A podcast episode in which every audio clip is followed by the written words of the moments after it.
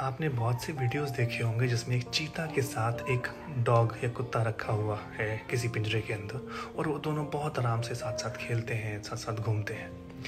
ये है animal assisted therapy by nature cheetah एक शाय और थोड़ा सा नर्वस जानवर है। इसको ईज करने के लिए, थोड़ा सा कंफर्ट देने के लिए इसके साथ एक डॉग रखा जाता है जो सोशली एक्टिव प्राणी है।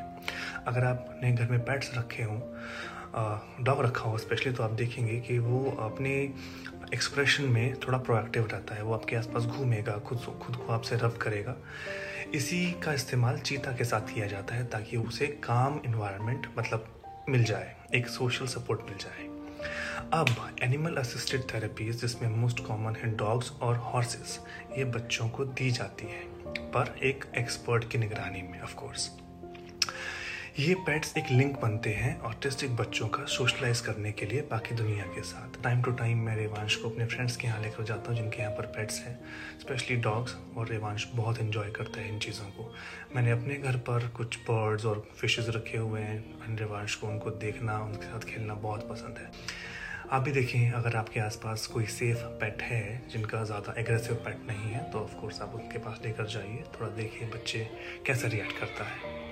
For sure it will be a good improvement